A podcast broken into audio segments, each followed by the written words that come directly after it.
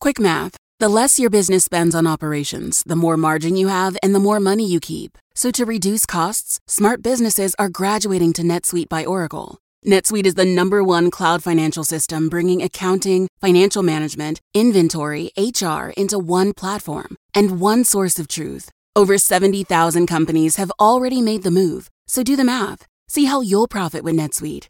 By popular demand, NetSuite has extended its one-of-a-kind flexible financing program for a few more weeks. Head to netsuite.com slash GPS. netsuite.com slash GPS. At Evernorth Health Services, we believe costs shouldn't get in the way of life-changing care, and we're doing everything in our power to make it possible. Behavioral health solutions that also keep your projections at their best?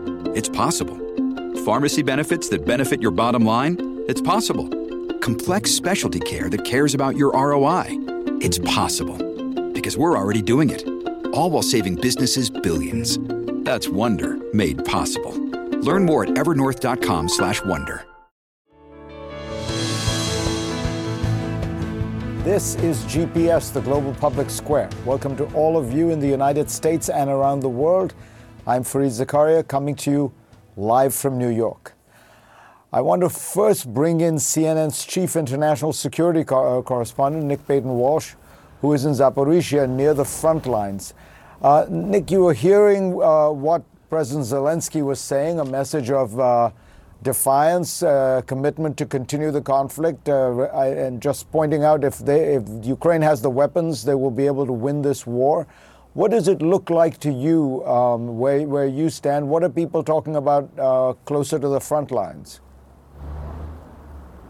Yeah, I mean, important to point out, Fareed, that listening to President Zelensky there, we got the first initial idea or sort of the, the germ seed potentially of some sort of diplomacy potentially or even a peace plan. Now, the de- details are limited at this stage, but Zelensky spoke of a potential summit in Switzerland in the spring, and I think uh, conceived the idea of a unilateral path towards uh, a peaceful settlement with Russia. One, I think that he seemed to outline Ukraine and their partners would propose. And then, of course, he said, look, it may be that Russia entirely rejects that document. And while I think it's important to point out that Moscow and Kiev are very far apart in terms of what they conceive their end goals in this to be, I think it's fair to say, using the stage on this extraordinary platform he has on the first day of the third year of the war to propose the possibility of a diplomatic process, even if it is one that's entirely unilateral, that's essentially Ukraine saying to Moscow, this is a proposal you could take if you wanted to stop this war. I think that is a significant moment, uh, and it's one I think that he's clear to point out, if I heard him correctly uh, during that speech, that doesn't mean Ukraine stops the fight doesn't mean necessarily that they're willing to accept a terminology or formula from Russia, but we are now potentially looking at a moment where we'll see the battlefield progress, not particularly great for Ukraine at the moment. Multiple fronts here, multiple areas along the front where they're feeling pressure. But then possibly if this Swiss summit continues in the spring, I think listening to Zelensky, it was unclear if they thought Russia necessarily would be in attendance or they might be invited, or uh, it, that's something clearly to still be worked out. But it's interesting to hear Volodymyr Zelensky, who's been speaking for a while about a quite maximalist position, about essentially clearing Russia out of all of Ukraine as its 91 borders stood, now talking about the possibility of presenting a way out of this conflict. Now, early stages, lots of details to be hammered out. But that was the first question uh, that he got, and uh, to me, I, I, felt that was a departure from what we've heard in the past from Ukrainian officials. So interesting that he chooses this moment to put that forwards, and it comes for Fareed at a time, as you just alluded to in your question. Forgive me for not answering it directly. Uh, great trouble for Ukraine on the front lines. That 60 billion dollars from the US is utterly urgent. It's you know since the December holdup, we've really felt morale begin to erode a little on multiple fronts. Ukrainians don't simply have the choice to give up and stop the fight because of the goals that Russia has set of essentially what they call denazifying, demilitarizing uh, the country. That means for many Ukrainians here a life of frankly, fear, if not actual potential violence towards them. Uh, and so it's a dire situation for them in terms of the aid. Before this speech, we heard multiple Ukrainian officials take the stage and outline detailed problems they were facing in terms of components getting through to Russia for their weapons, in terms of slowness of delivery. A lot moving uh, here today, but uh, uh interesting that the first real time we hear from Zelensky on this day uh, many eyes towards him after a long succession of European and Western leaders yesterday in Kiev talking about the continued support for Ukraine. That the notion, the sort of glimmer here, the possibility that some sort of diplomacy might happen in the uh, months ahead, even if it seems it's entirely unilateral and something that Russia can either take or leave. Fareed? Thank you, Nick. I think you put it right. It's a glimmer. Uh, you know, the peace summit was already planned, and Ukraine has previously made diplomatic proposals, which are essentially that Russia leave all of Ukraine. Highly unlikely Russia will accept those those proposals. So uh, I think you put it exactly right. It is a glimmer, probably no more than that. Thank you, Nick Paton Walsh. Um, next on GPS, I'm going to tell you how this kind of conflict seems to have become the new normal around the world and what we can do about it when we come back.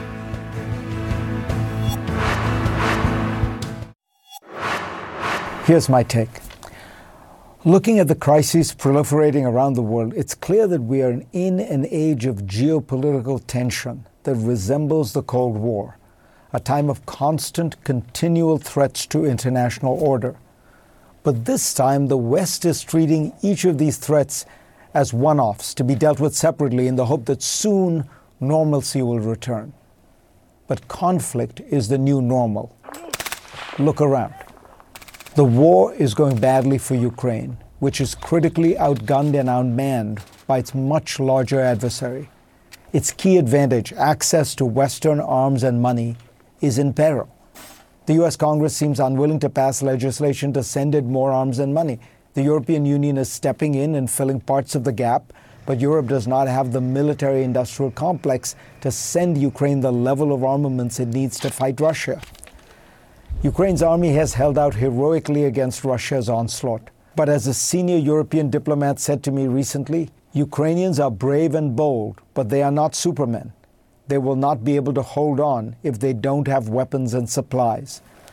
Putin is making sure that he can keep the war going, getting arms from North Korea and recruiting men from as far as Cuba. He continues to benefit from the fact that many of the world's major economies, from China and India to Turkey and the Gulf states, are trading freely with Russia. If Russia's aggression works, it tears up a norm that has largely stood for 80 years no change of borders by force. Meanwhile, in the Middle East, many believed when the Gaza war began that it would be short and that Prime Minister Netanyahu's government would fall. Neither is likely. The Israel Defense Forces, humiliated by the surprise attack of October 7th, are determined to completely eradicate Hamas from Gaza. That means months more of bombing, fighting, and bulldozing. The tensions and internal debates that Israel's actions will produce in other countries will only rise. Bibi Netanyahu is going nowhere. Most Israelis may dislike him, but they approve of his war policies. This week, in a pointed rebuke to international calls to pursue a two state solution, including from the US and Britain, Israel's Knesset approved a resolution declaring that it was opposed to any unilateral recognition of a Palestinian state with 99 out of 120 votes. Bibi's coalition, remember, has only 64 members, so many opposition parliamentarians joined in. One less noticed theater has been in the north. Israel has been striking and killing Hezbollah militants to the point that, by one account, they have killed over 200 of them. This campaign will continue and might even accelerate. The IDF's goal is to weaken Hezbollah to the point that the roughly 80,000 Israelis who fled their homes in northern Israel can return. But at some point, Hezbollah might respond forcefully, which could trigger an Israeli incursion into Lebanon, truly widening the war. And then we have the Houthis, who have managed to assert themselves through a series of pinprick strikes that, according to one consulting firm, have reduced the number of container vessels through the Suez Canal by about 72% since they began in December. American efforts to organize an effective coalition to keep trade flowing through the Red Sea have failed. Its efforts to respond to Houthi attacks have not stopped the Houthis. This failure is a blow to the credibility of the United States guaranteeing the freedom of the seas, a key component of the open global economy that's been built over two centuries, first with the British Navy and then the American. And more threats to maritime underpinnings of that order are on the horizon. Russia and China have both been building up the capacity to cut undersea cables, which are now an integral part of the cloud on which data is stored across the globe. If the US can't deter a sub state actor like the Houthis from its disruptive behavior in the Red Sea, what chance does it have against powers like China and Russia? There are ways to address all these problems, but it requires a paradigm shift in the Western world. We are now in a high security age. That means governments have to spend significantly more on defense and spend more efficiently. The U.S. took on the role as guarantor of the freedom of the seas in 1945 and has been master of the seas ever since. In the 1980s, it had almost 600 ships but today it has fewer than 300. Europe has lost its military industrial complex, which allowed it to produce munitions on a near constant basis.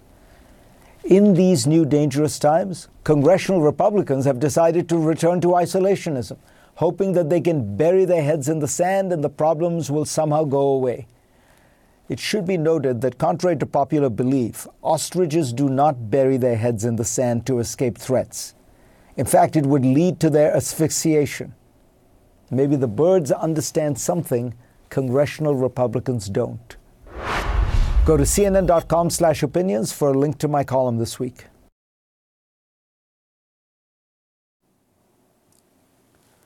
Next on GPS, it has been two years since the Russian invasion of Ukraine and two weeks since Donald Trump threatened to leave European nations exposed to Russia's aggression. I talked to Radek Sikorski, Foreign Minister of Poland, Ukraine's neighbor to the northwest, and a frontline state that Moscow has invaded many times.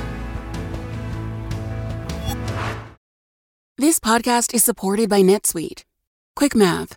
The less your business spends on operations, on multiple systems, on delivering your product or service, the more margin you have and the more money you keep. But with higher expenses on materials, employees, distribution, and borrowing, everything costs more. So to reduce costs and headaches, smart businesses are graduating to NetSuite by Oracle.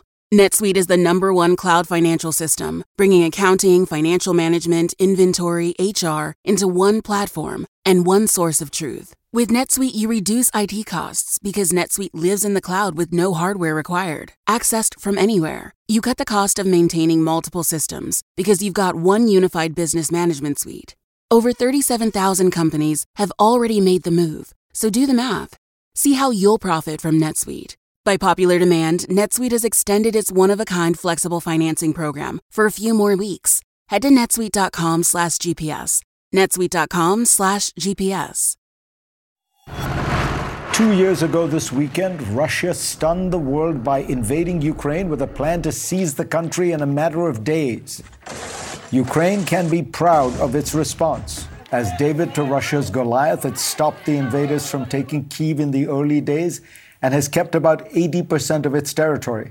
But today, as I mentioned, the tide appears to be in Moscow's favor as its heavily armed troops make gains on the battlefield and U.S. aid for Kiev dries up. One country that has stayed fiercely loyal to Ukraine is neighboring Poland, a country that sits on NATO's eastern flank, hard up against Russian territory. Joining me to discuss the war's future is the Polish Foreign Minister, Radek Sikorski. Welcome, Radek. Hello. Um, I have to ask you the, the, the, question on, on all of our minds. What did you, as somebody who is you know, a senior European diplomat, um, what did you make of of that comment that Trump made. I would tell Putin, do whatever you, you have to uh, to those NATO countries that are not paying what he defines as their fair share. Well, we hope this is just uh, former President Trump's flamboyant style, that what he meant was that he really, really wants us to spend at least 2% of uh, GDP on defense. And on substance, he's right. Poland has been spending 2% for 15 years. We've now gone on to obligatory 3% of GDP. In fact, we'll be spending close to 4% of GDP. And I'll tell you more if needs be, if Putin really threatens us, we'll double it because we will not be a Russian colony again.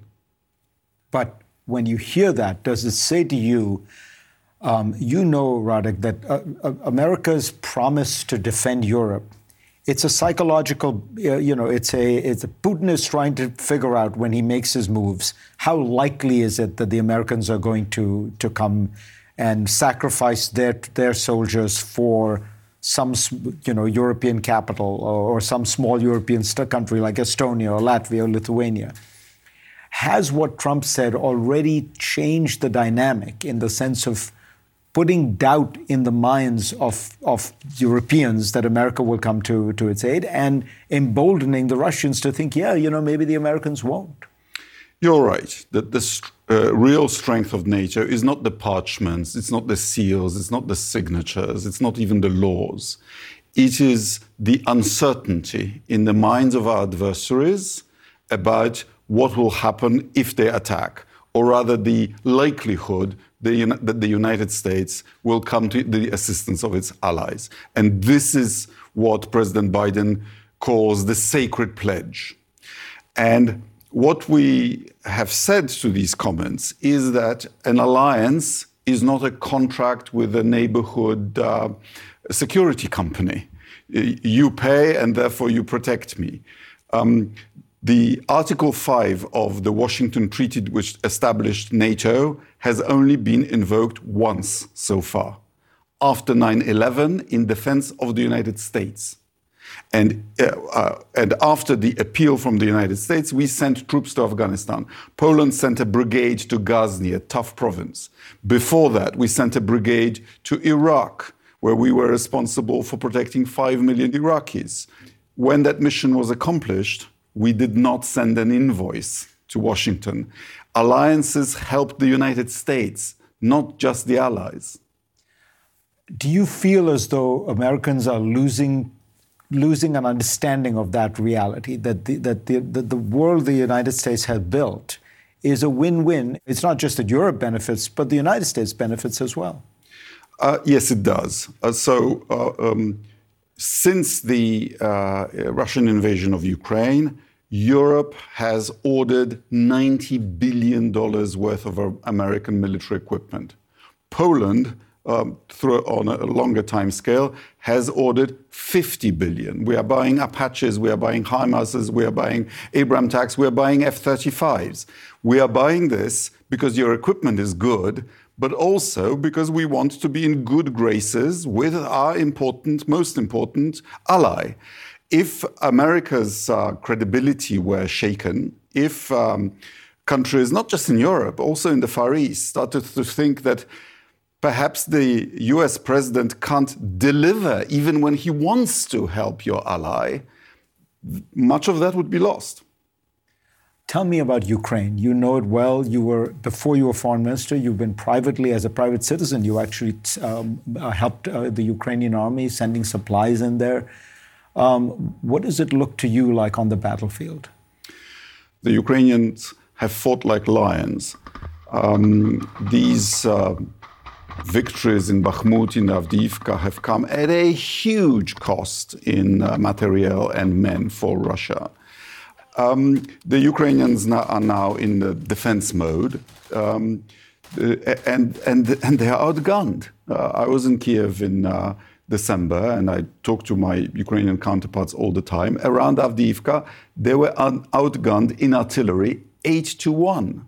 So they're doing close uh, quarter combat, uh, which is why people are dying in greater numbers than, than they should be because of the shortage of arms. And the shortage of arms is because the supplemental hasn't yet passed. What would you say to Mike Johnson if you had a chance to talk to him?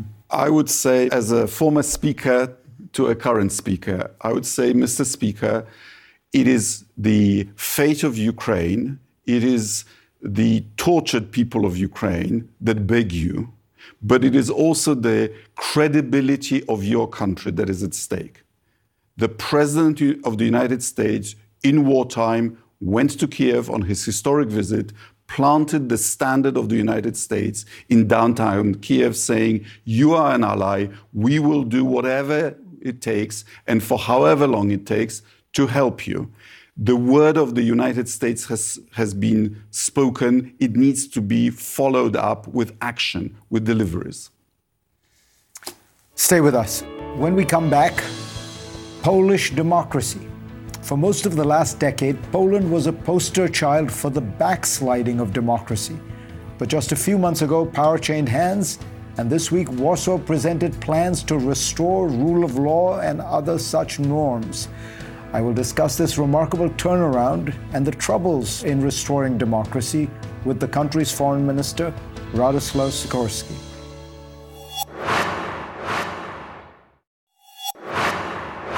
For much of the last decade, many watched Poland with alarm as the right wing Law and Justice Party took steps to control the country's courts and its media this led the European Union to warn in 2017 of a clear risk of a serious breach of the rule of law in Poland.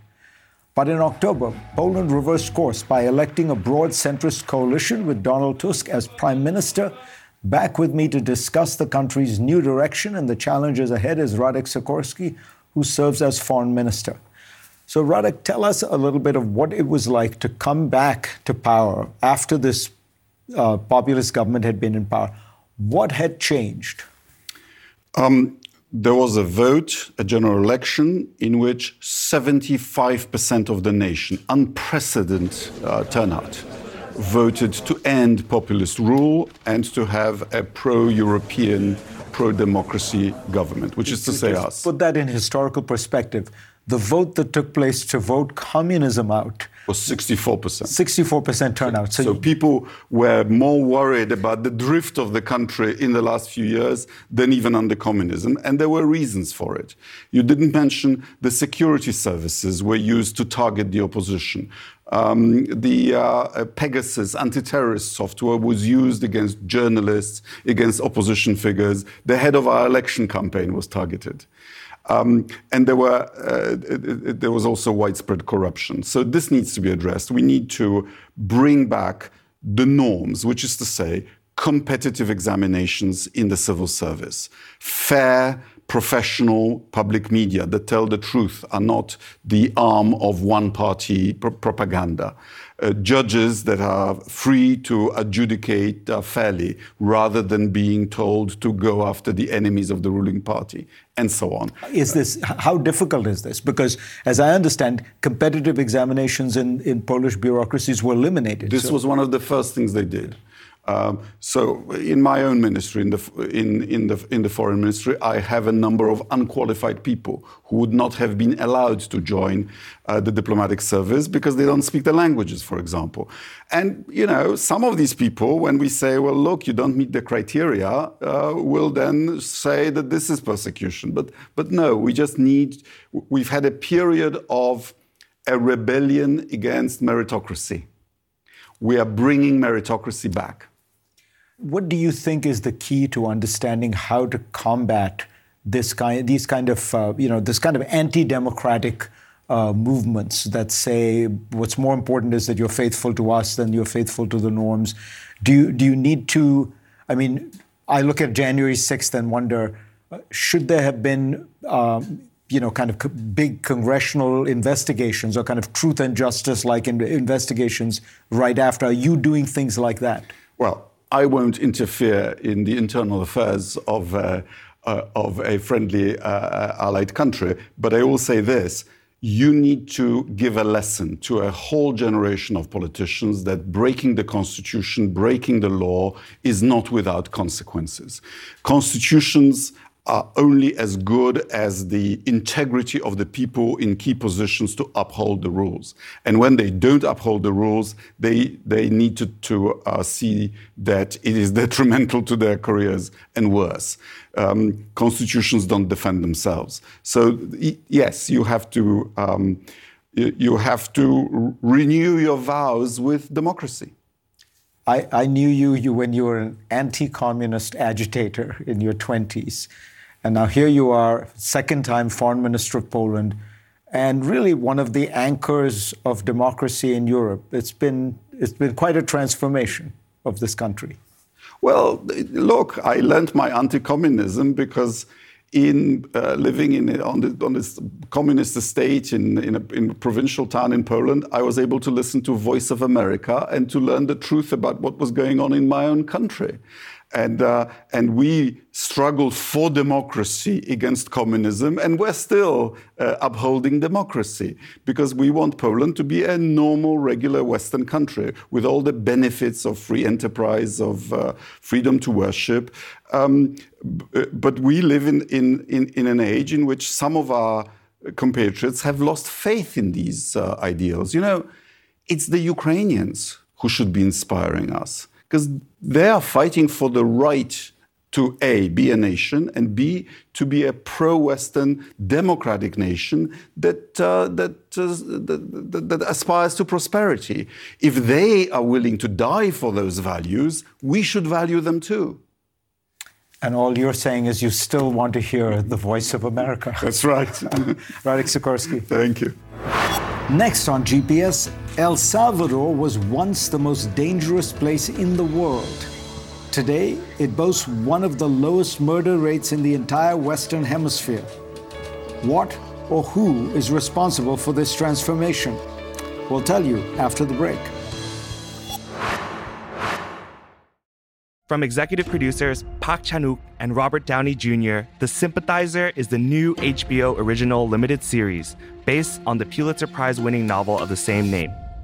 Join me, Philip Nguyen, a scholar of Vietnamese American culture, and the cast and crew as we discuss the making of this historic series. Subscribe now to the Sympathizer podcast wherever you listen to podcasts and stream HBO's The Sympathizer starting April 14th exclusively on Max. Until recently, El Salvador was the most dangerous country on the planet, a place overrun by gangs.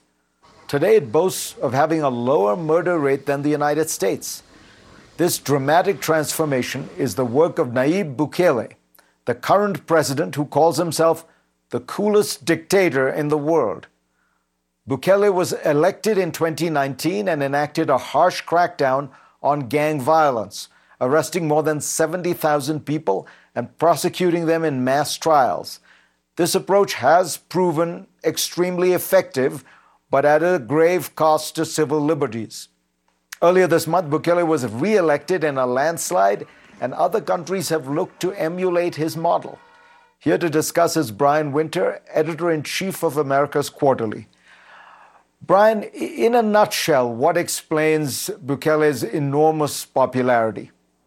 He has, Fareed, as you noted, overseen a dramatic, not only a decline in homicides in El Salvador, down more than 80% in the last couple of years, but also declines in extortion, uh, robberies, and other crimes. Salvadorans feel like they can go out on the street again. They had lost the ability to do that in recent years. He's also tremendously effective on social media. He speaks well. He has leaned into that title that you noted, semi ironically of uh, the world's coolest dictator, but it has all come at considerable cost. Uh, tell us a little bit more about him because he's a very colorful, charismatic character. He's 42 years old. He's a millennial. Uh, he sometimes appears in public with a, a backwards baseball cap. Um, very colorful figure. Uh, speaks well. I mean, he, he, if you listen to him in interviews, he's articulate he kind of turns things around and says, Well, I'm, people say that I'm not being democratic, but what was democratic about the lives that Salvadorans were living through before? Um, when essentially their the civil liberties of the majorities were restricted, not being able to go outside, not being able to live their pe- lives in peace, not being able to open businesses without paying off the gangs, and so on. So he, he has quite cleverly um, played on on the many problems that this country had in the past. Remembering that only 10 years ago, this was a country that had a homicide rate of over 100 per 100,000 people. And if you know those figures, I mean, those are terrible numbers. It was one of the world's most violent countries uh, in a sense, you know, he represents, it seems to me, this, this sense in certain places that democracy hasn't delivered, that it hasn't delivered for people. And in this case, in the most stark sense, which is the simple act of the government keeping you safe. Um, is it possible that other Central American countries, Latin American countries, will look at this as a kind of example to be followed? Many of them already are. Uh, in other countries around Latin America, such as uh, Ecuador, uh, Nayib Bukele routinely uh, shows up as being more popular, having a higher approval rating than any uh, national politician. There have been uh, other politicians in other places that have said that they want to follow his example. In Argentina, where Javier Milei recently took office, his security minister recently met with the security, uh, the justice minister of El Salvador, uh, ostensibly to, to learn things that, that might work in Argentina, um, which has also faced a security challenge in relative terms in recent years. But, you know, Fareed, all of this has made us ask questions about. Uh, difficult questions sometimes about the nature of democracy. Because, on the one hand, those of us who consider ourselves advocates for democracy and human rights can stand on the outside um, very upset by these mass arrests, which at times seem arbitrary, the suspension of due process, the state of exception that has existed now in El Salvador um, for more than a year. But the fact is, the overwhelming support for um, what Bukele is doing within El Salvador, it cannot be ignored. Um, this was someone who was just reelected again um, with a huge majority of the vote. Tell me how this plays into the immigration debate in the United States. Uh, what is you know what does it mean, and what, does he talk about that?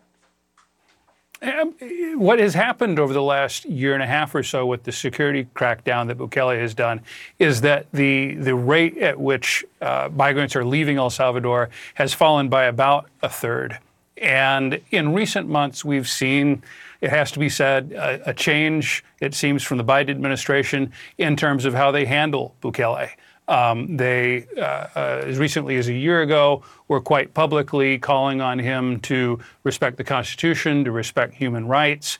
Um, but starting in late 2023, they seem to adopt a different posture, recognizing perhaps that immigration is the number one challenge that they face now uh, in polls as President Biden attempts to get reelected. And the, as- the atmospherics around that relationship have now become more positive. Um, a State Department official was in was in San Salvador uh, in October, shaking hands publicly with Bukele. We hadn't really seen that before, and the rhetoric in public has changed. I'm told that in private, uh, U.S. officials are still pressing those concerns with Bukele, but there seems to have been a decision to, you know, to work with this guy. Um, in part because they need him on immigration, and also in part because it, it doesn't seem like he's going anywhere. Brian, thank you so much. That was fascinating insight into a, a small but important country close by. Thank you Fareed. Before we go, I want to tell you about a new special from me that is premiering tonight right here on CNN. It is called Why Iran Hates America, a Fareed Zakaria special. And it's on at 8 p.m. Eastern. In the show, we explore how the Islamic Republic has become a dominant force in the turmoil in the Middle East and just why it holds so much animosity toward the United States. Thanks to all of you for being part of my program this week. I hope to see you tonight at 8 p.m. and right back here next week. I'm Dr. Sanjay Gupta, host of the Chasing Life podcast. In honor of our 10th season, we want to hear from you. Leave us a message at 470 396 0832 and tell us how you chase life. It could be used on an upcoming episode.